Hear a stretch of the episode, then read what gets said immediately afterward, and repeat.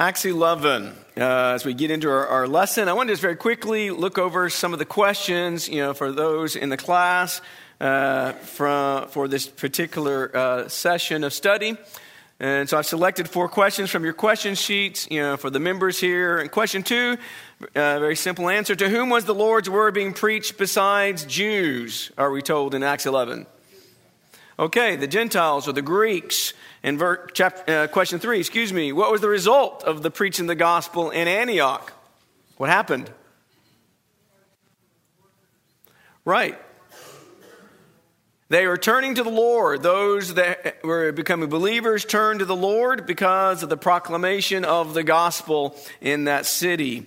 What were the disciples of Christ newly called?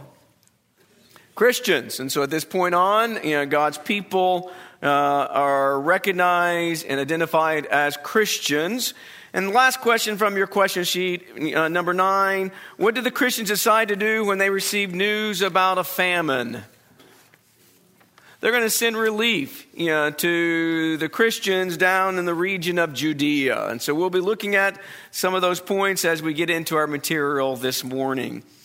As we, as we study the book of Acts, you know, we've kind of been using this particular verse as our outline uh, as we break down the various chapters. And so we're getting into the section now where the gospel is going to begin to spread uh, to the uttermost parts or the remotest parts of the earth.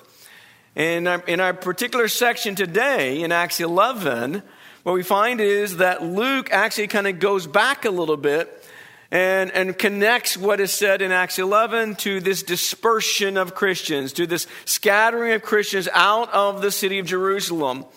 And so the preaching of the gospel in Acts eleven, and these Christians, you know, going up to these northern areas in, in that particular part of the world, was actually transpiring while the events of Acts nine into chapter eleven are occurring. And so, you know, we need to understand there, there is an overlap that, you know, Luke is kind of trying to help us see the magnitude of the work of the Lord that's being done by God's people as they spread and share the gospel with others.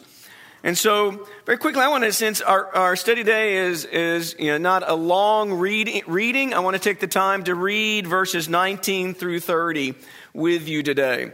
So in Acts eleven, beginning in verse nineteen through thirty, is our text of study.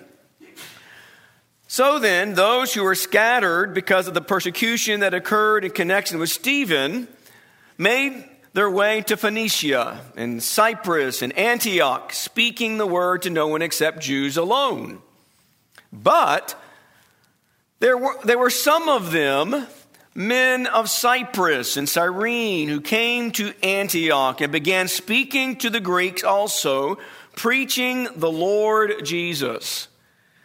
And the hand of the Lord was with them, and a large number who believed turned to the Lord.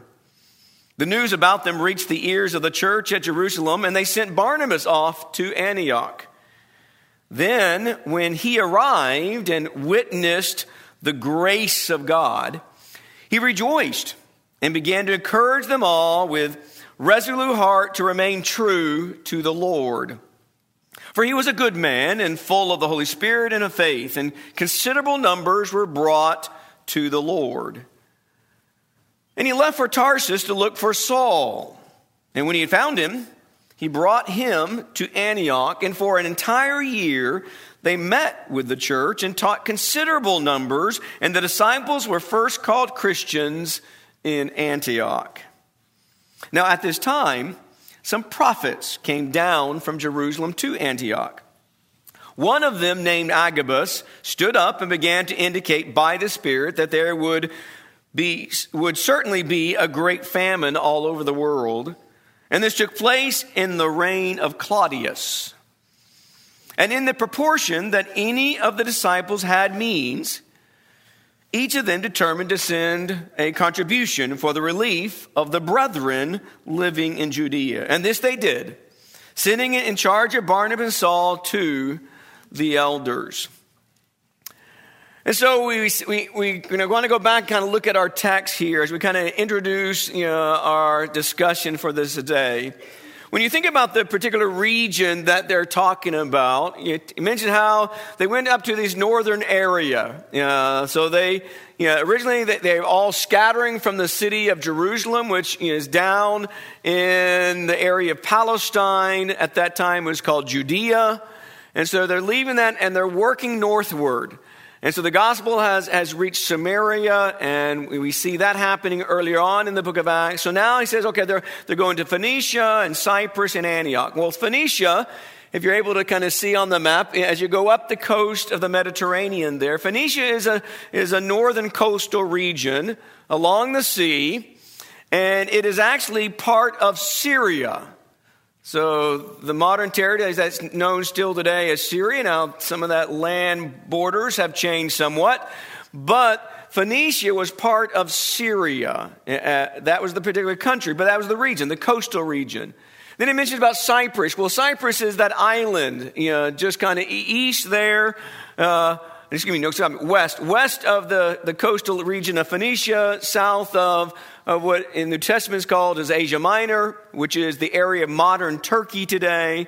And so, uh, so it was also going to that. You know, so they're leaving, they're leaving the uh, the the continent of, of Asia here, and now they're going you know, westward as well. And can anybody remember who do we know already in the book of Acts that is from Cyprus? There's Barnabas, Barnabas, you know, you know, which is introduced earlier and talked about as well in this in this text too, is from that that that island, and so the gospel is going there, and and then eventually goes to the region, a city called Antioch, which was part of the country of Syria. Uh, at this particular time, it is considered the Roman capital of Syria.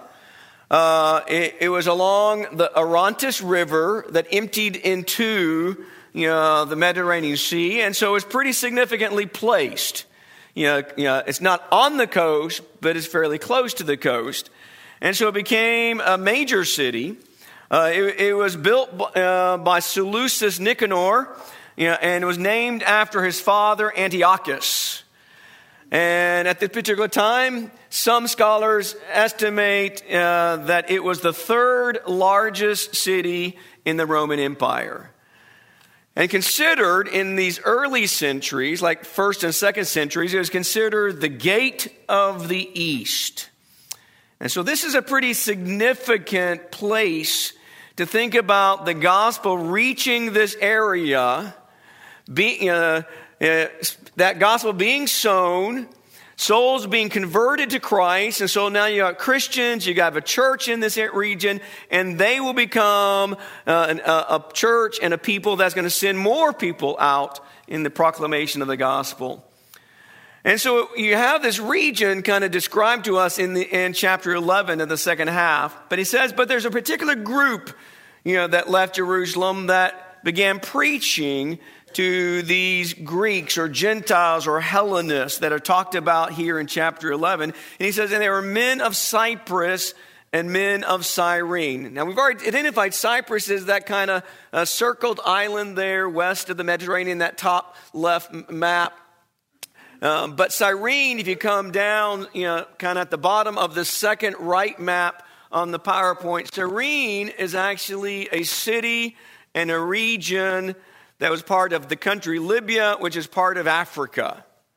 And so you had Christians who were from both of these locations who have scattered from, they've left Jerusalem because of the persecution, and they're moving northward, and there's a group of them who began preaching the gospel to Greeks, to people that in the context of Acts eleven, they're non-Jews. For example, in verse you know, verse twenty-one, you have some they were only they were only preaching to Jews, kind of fellow kinsmen.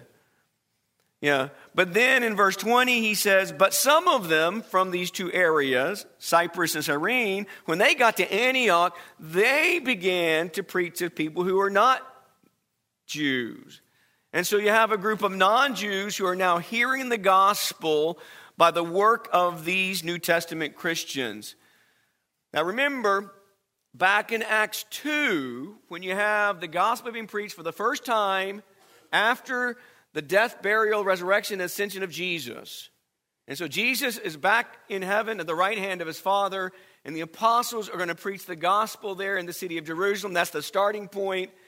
You know, and it talks about you know, the representation of Jews in the city on this holy day, Pentecost. And in that description, there were people, there were Jews who had come to Jerusalem to worship from Cyrene. And so you kind of kind of need to connect some of these dots, that there were there were Cyrenians in Jerusalem in Acts two, and now there are some Cyrenians, you know, who are Christians now, who have traveled from Jerusalem all the way up to this northern city of Antioch, which is the third largest city of the Roman Empire. Pretty significant when you think about the Great Commission. And the Great Commission of Jesus was, you're to preach the gospel to whom? Everybody, right? To all nations, to every creature. And so we are beginning to see God's word being carried out. God's plan is being fulfilled. Now, Acts does not tell us, you know, whether or not the this group of people that are preach who have begun to preach to non-Jews, they're going to share the gospel to other people too. You know, so Acts right now does not tell us, well, had they heard about you know, the conversion of Cornelius' household? You know, had, did they hear about Peter's great defense for the grace of God being shared with Gentiles? Did they hear about those things? Well, Acts doesn't tell us if they did or didn't. So we don't know for sure. We don't know if these Cyrenians and uh, Cyprian Christians had heard about what happened in Acts ten, you know, or what happened uh, at the first part of Acts eleven, because, you know, they these Christians left Jerusalem back in Acts eight. Now, word does travel, you know, and so they could have heard that, you know, but we don't know. And so that's just for some, for you uh, to kind of think about, and you can kind of come to your own kind of personal you know, conclusion whether they did or didn't. But the point is, the Great Commission is being carried out. And the Great Commission from the very beginning was that you were to go to all the world, you know, to all nations, you know, no matter what their ethnicity was, no matter what their race was, the gospel is for everybody. And you've got a group of men here who are understanding that. And so they're sharing it with people who are non-Jews. Now, you know, what were what was their ethnicity? What was their nationality? Well, you're talking about the third largest town in, in the Empire of Rome. And so in that number, there probably are uh, Syrians. You know, that's kind of obvious. You're in the country of Syria, so you probably have some Syrians. But if you're talking about a metro city, you know, you think about, you know, the, the, the large metro cities of the United States and the kind of Uh, You know, representation of different people in those cities, you know, and so there could have been representation of all kinds of nationalities in the city of Antioch that are non-Jews, and now they're having the opportunity to hear the gospel preached. And so that's really the point of Acts, this second half of Acts eleven, is the fact that the gospel of Christ is now converting more receptive hearts. Hearts that are open to the gospel.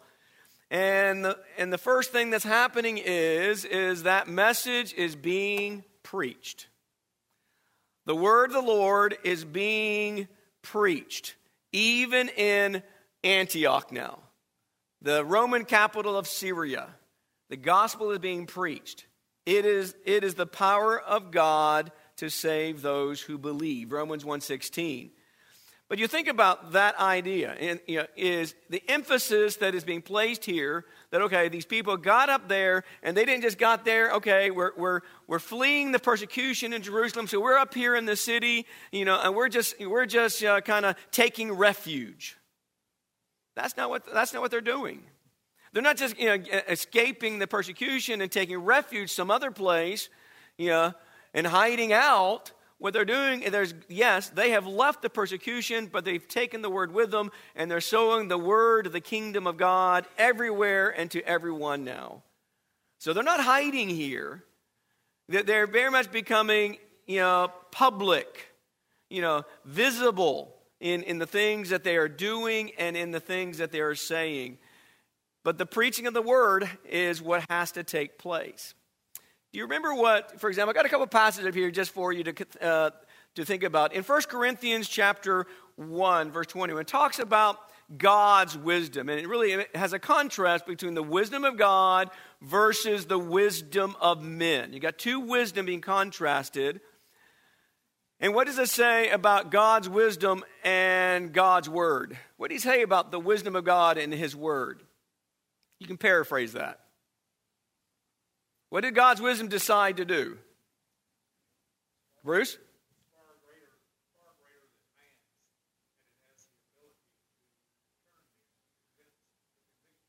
Yes. And so you have the wisdom of God is far greater than man's wisdom, and it has the power and the ability to convict the heart of men. And God's wisdom has decided he's going to do that through what means? Through the preaching of the word. You know, that's how God is going to convert. It's going to be through the message. It's not going to be through uh, through forced obedience. It's not going to be through, you know, I'm going to, you know, I'm going to, you know, You know, I'm going to kill you if you don't obey the gospel. Well, no. You know, it's not that kind of spread that you're forcing. No, it has to win the hearts of the individuals. And so it's going to be through the message of Jesus Christ, about who Jesus is and about what Jesus commands us to do. And so the word has to be preached, and that's what's going on here. Romans ten talks about how, where does your faith come from? It comes from hearing the word of God. And so if there's going to be belie- more believers added to Christ in Antioch of Syria, you know, the means by which that has to occur is through the preaching of the word of the Lord, through the power of God's will and mind that is, res- that is revealed in the gospel of Jesus Christ. And that's what these Cyrenian and Cyprian Christians were doing. He said they got to the city and they preached the word. That's what they did. They preach the word. You cannot, you, we should never diminish the power of the word. You know, you need to preach the word. That's what's going to convert souls. You know, that's what's going to change hearts. And you can try to suggest all kind of other little things to add to, you know, how to, you know, how to draw people in. And well, let let us let's kind of, you know, do this for them. Let's provide them some entertainment. Let us provide them all of these various so-called ministries. That will not save them. Those things are not the power of God to save souls. What's going to save them is the word of the Lord, and that's exactly what's happening in Acts here, chapter eleven.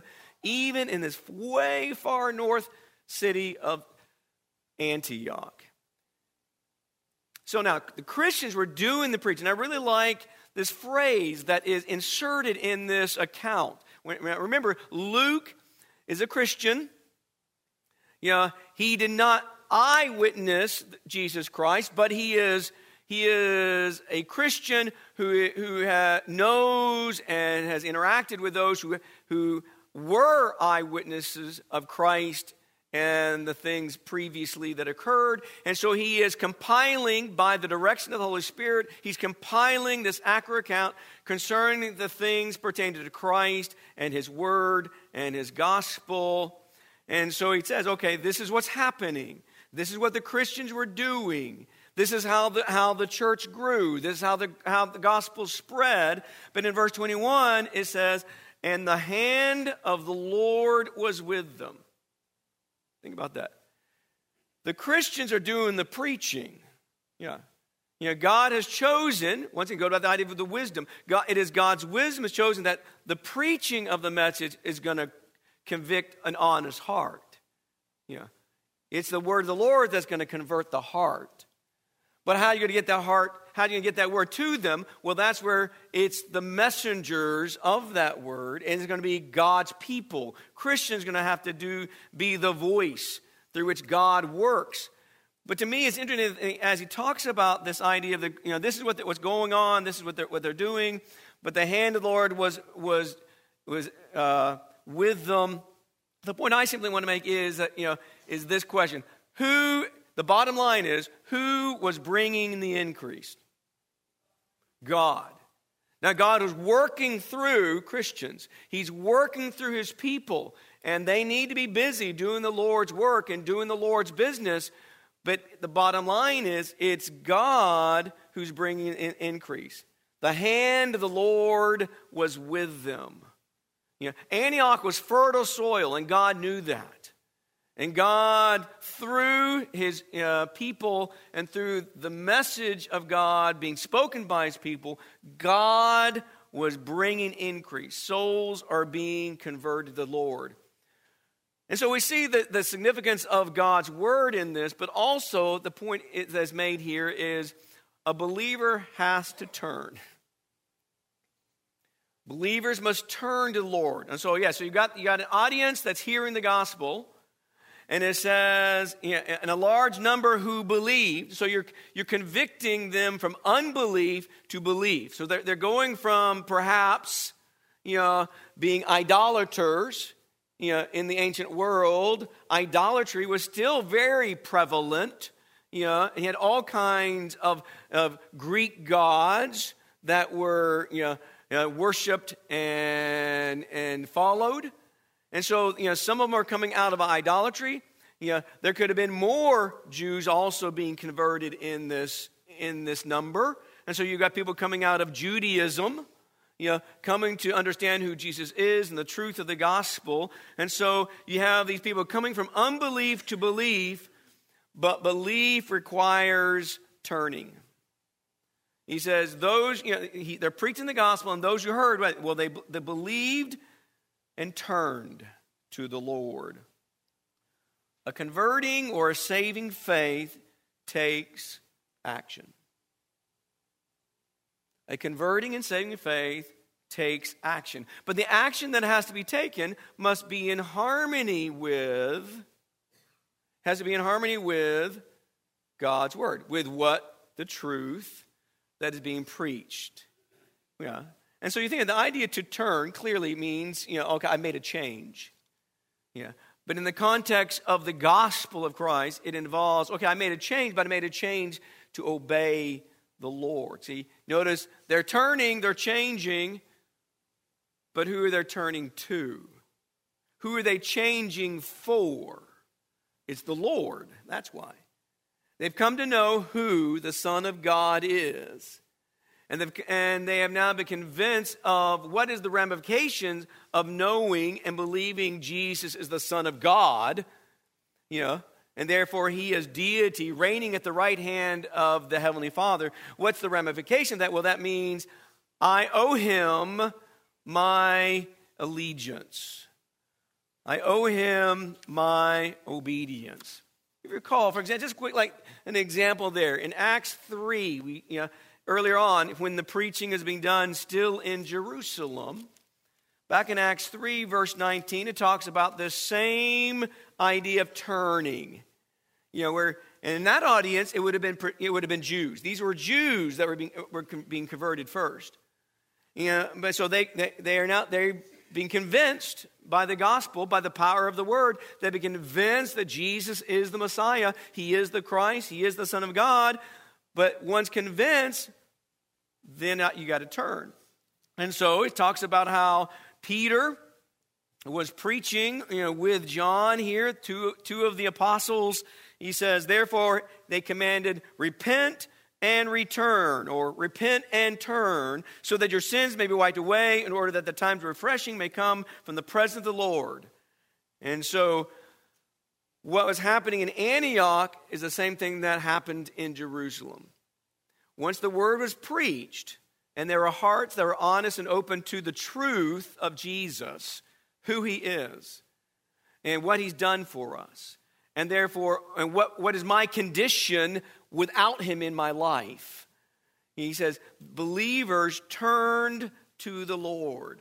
And so these teachers in Acts eleven are basically telling others the same thing that the apostles told them to do. They're not teaching a different message. They're teaching the same message of how, you know, you have to believe and turn to the Lord. And for that reason, you have this large number. And we're not given, you know, what you know, what that number was. It was a growing number. You know, could it have been in the thousands, like in the city of Jerusalem? Yes, it could have been. We just don't know. You know, it, we just know that you have, you know, for example, in verse twenty-one, a large number believed and turned to the Lord. Uh, verse twenty-four, considerable numbers were brought, you know, to the Lord. Uh, and verse twenty-five, you know, you, you ongoing the idea of the considerable numbers that are being taught. These, you know, so you had a considerable number of Christians who are being taught, you know, the word of the Lord. And so you've got a very fertile area where there are many new Christians, you know, who are now added to the Lord, the Lord's people, the Lord's church. They're citizens of the unshakable kingdom of Jesus Christ. And because of this great work, and once again, at this point in Acts eleven here, at this point, it, it's simply these new, these Christians that have left Jerusalem are doing all this work yet. You, you don't introduce, you know, Barnabas until verse twenty-two. So all of this is going on, you know, and it's an exciting field to be in. And so the news somehow gets back to, to the apostles in Jerusalem, and they hear about the great things these brethren were doing in bringing people to Christ through the proclamation of the gospel, and there, and you have great numbers turning to the Lord. And so, you know, the apostles hear about this, and they say, okay, well, we need to send someone up there to help those brothers out. And so they send the son of encouragement to this newly established con- congregate of disciples. And that's Barnabas. That's what the name Barnabas means, son of encouragement. And so, you know, the apostles, it, it, by, you know, the direction of the Holy Spirit and by their, the, the wisdom they have in Christ now, they choose, oh, okay, this is great. You know, this is what the Lord wants, but they need more workers up there. And so Barnabas is sent. Yeah, he uh, in their judgment, he is the best man for this job.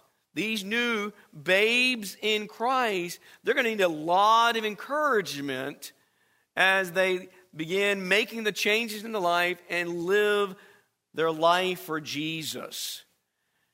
And he's described, for example, here in, in chapter eleven, verse twenty-four, he's described as a good man, full of the Spirit and of faith. Does that sound like anybody else, you know, you've been told about?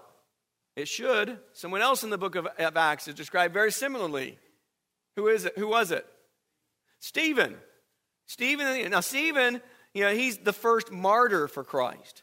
And so he, remember, he was stoned to death by Jews because he was preaching Jesus. And a number of Jews didn't like what he was saying. And so you have this kind of mob like situation, and they drive him out of the city and they stone Stephen. Well, Barnabas is like a Stephen.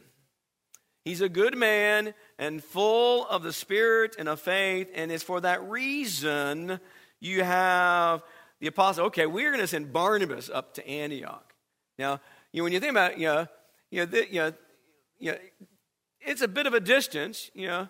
You know, it probably it wouldn't take you that long to go from Jerusalem up to Antioch by car, even short, you know, quicker by plane.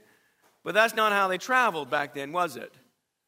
And so, if you if you, if you shrink that back into more a, a a ratio that is fits within the globe, you know, you, when you look on a map, you realize this region that so much history occurred, and this region which still so much modern political, you know, changes occur. It's not a huge area geographically, but he goes all the way from Jerusalem all the way up to that northern city, Antioch, to encourage these new Christians and to encourage these Christians who've come into this new area and are preaching the word.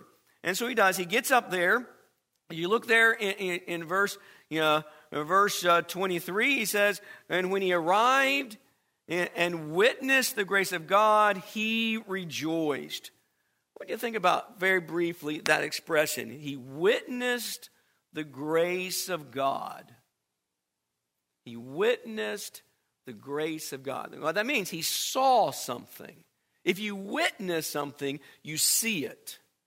You've seen it with your own eyes. And that's what Barnabas, when he got to Antioch, the work these Cyrenian and Cyprian Christians were doing, and he saw these new brothers and sisters in Christ he now had in Antioch, he witnessed God's grace.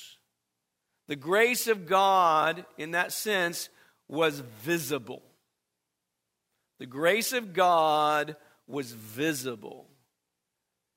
And I want you for a moment to think about how, how can the grace of God be visible? Jonathan.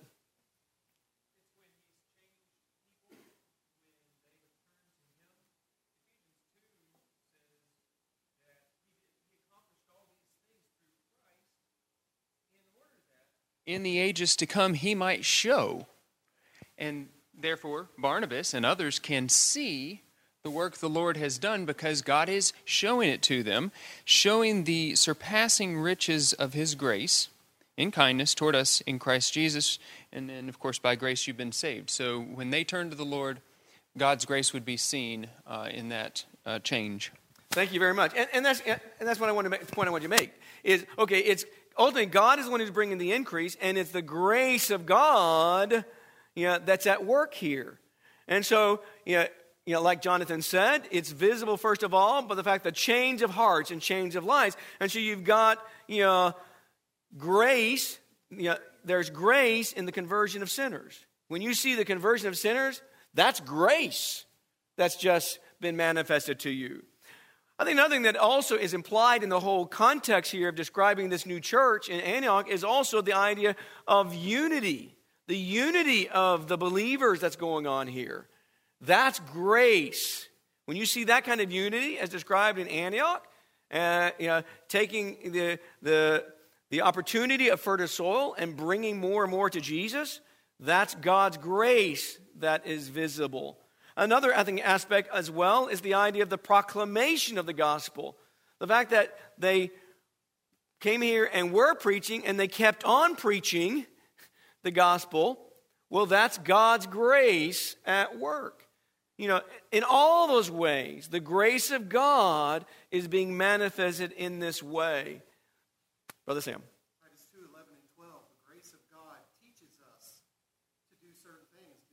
Godliness and so on and so forth.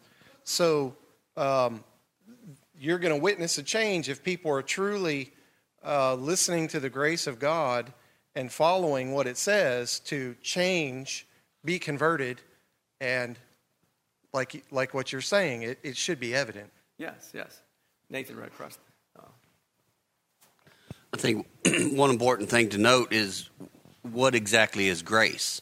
We're, we're hearing, you know, the grace of God is changing these, understanding what that grace is, that it, it's not something that we ourselves deserve or any of these people deserved or earned. It was God's choice. It was God's desire for these people to hear this message, and it was his desire for these people's lives to be transformed. It was his choice. It's, it's, it wasn't anything that these people were doing to earn it. Yeah, God desires the salvation of all men, and, that, and for that reason, the gospel is preached, and he commands us to repent and turn to the Lord. And so I think it's just interesting to see this uh, idea of what is happening in a factual sense, and Luke, you know, telling us that, for example, twenty-one, the hand of the Lord was with them, and then verse, you know, verse uh, twenty-three, you know, the grace of God is being witnessed. And I think that's, you know, a very powerful point to think about. Another thing I want to just, you know, touch on as well is the idea of, okay, you've got these new, you got these new Christians, you got these babes in Christ. It's a newly established body of, of believers and followers of Jesus, you know, and so these Christians are going to need encouragement. That's why Barnabas said, and he says, and so they're going to need to be strengthened to remain faithful. And so that's, you see that in verse twenty-three. He, he arrived, he witnessed all the great things being done, he rejoiced, and he says, and he began to encourage them all to remain true with a resolute heart to the Lord. And so they've been converted, you know, But now they need to be encouraged or exhorted to remain faithful, to remain true to the Lord. What does that imply? If, if they're being told or being encouraged or taught to remain true to the Lord, what does that imply? Right. Yes, you can also remain, become untrue to the Lord. If you're, if you're being taught and trying to be strengthened to be true to the Lord, you're now a child of God. Remain true to Him.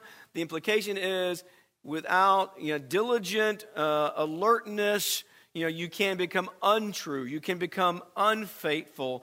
And so that's why he's encouraging them to set their minds, you know, with a steadfast purpose to keep the faith.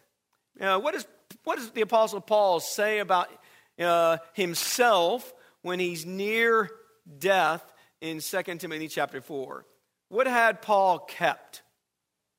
He had kept the faith, yes. He says, you know, you know I, I, have, you know, I have finished the race. I have kept the faith. And so therefore there is a crown, you know, waiting for me, you know, laid up for me from God, because he had kept the faith. And so that's what Barnabas is trying to encourage these new Christians.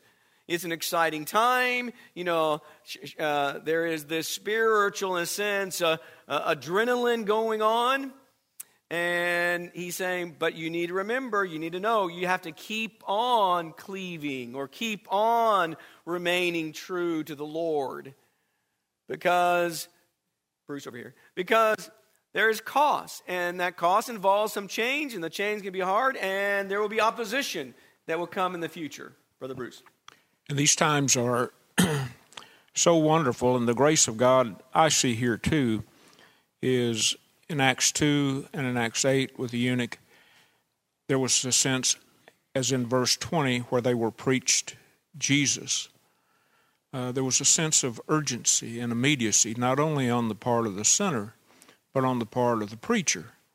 Uh, that Philip, of course, he left, uh, he was doing a great job, but the Holy Spirit directed him to this one person who needed God's grace and understanding to take back with him.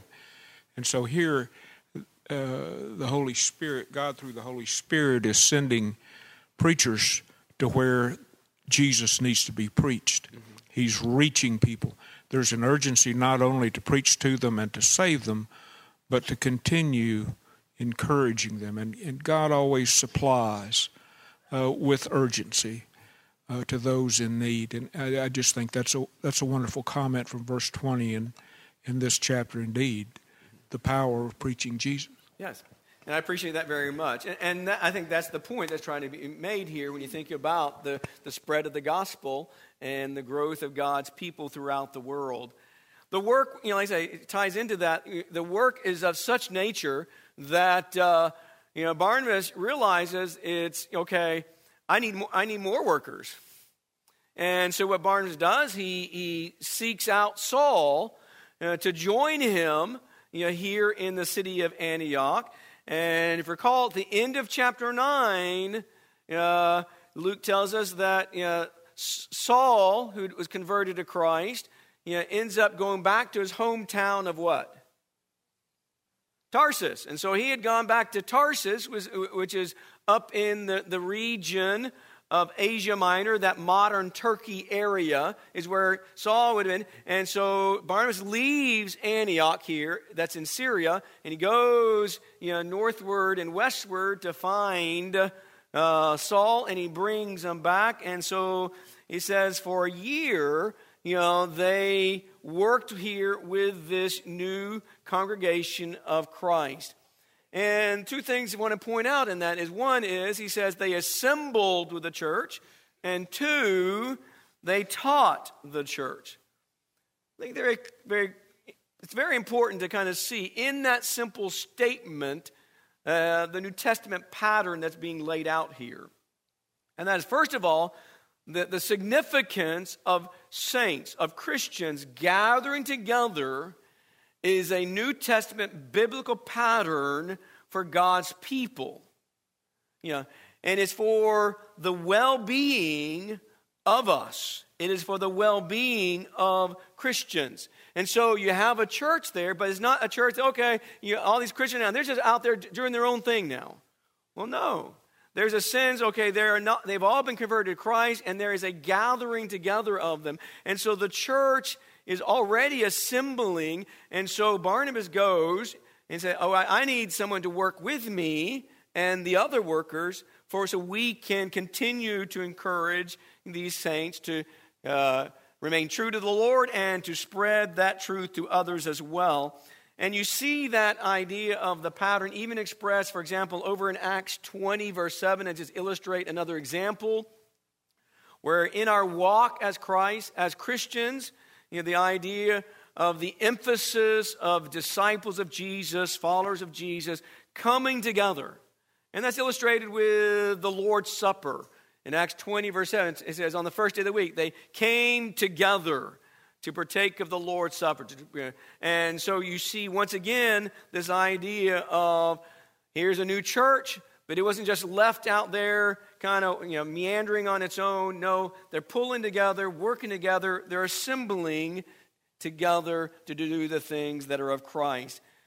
And with that comes the importance of ongoing teaching. And so, yeah, we need to teach and convert souls, but new souls that have been converted need to be taught further. And that's what's going on here. You have Barnabas and Saul connected themselves for an entire year, you know, with the purpose of to teach that growing number. Remember he said, it's a considerable number. It is a, it is a let me say it this way, it is a large church here in, in, in Antioch. And so Barnabas and Saul, they work together to make sure that, you know, they're teaching this growing number of disciples. And you see, for example, in, in Ephesians four, as Paul writes to the church there of the importance of, of the ongoing work of teaching. And so you look over it very quickly. I'm going to just glance at a couple verses in that text where it emphasizes the this idea, this point of the ongoing teaching. Uh, for example, verse eleven of the fourth chapter, it, it, we are introduced to God-ordained ministers, God-ordained servants in the body of Christ. And you got a number of individuals cry, apostles, prophets, evangelists, teachers. And he says, verse twelve, for the equipping or the building up of saints, for the building up of the body. Yeah. Uh, in verse fifteen, speaking the truth in love, so that we are, so we'll grow up. And verse, you know, that's that's fifteen. Verse sixteen, then, you know, fitted together, you know, with every which every joint supplies, you know, doing its proper work, you know, for what? For the growth of the body. And so you see the emphasis here of God's word continuing to be uh, proclaimed, not only outward but also inward. Because, you know, we need to be grounded. We need to, be, to grow in a true knowledge of Christ. You know, when we're not growing, we have a, you know, there's a tendency we're going to start slipping backward. And so, and then you have in verse twenty-six that, that they are first identified as Christians in this city, and what an honor that is. Think about that. What an honor it is for you to identify your chosen allegiance to the one who is the Messiah, to the one who is the Christ, the anointed one of God. What an honor to be identified as that, that your allegiance is connected intricately to this God-chosen one. And it's a very peculiar name, yes. And what should it do? It should reflect who your master is. It should reflect your purpose and your character. It should reflect your practice and your doctrines. And it's in Antioch that this kind of identity began to be used. Time's up for me. Sorry about that. We didn't quite finish, you know, our passage, but uh, we'll pick up the latter half of chapter eleven, Lord willing, next week. And we'll get into chapter twelve. Thank you so much for your attention.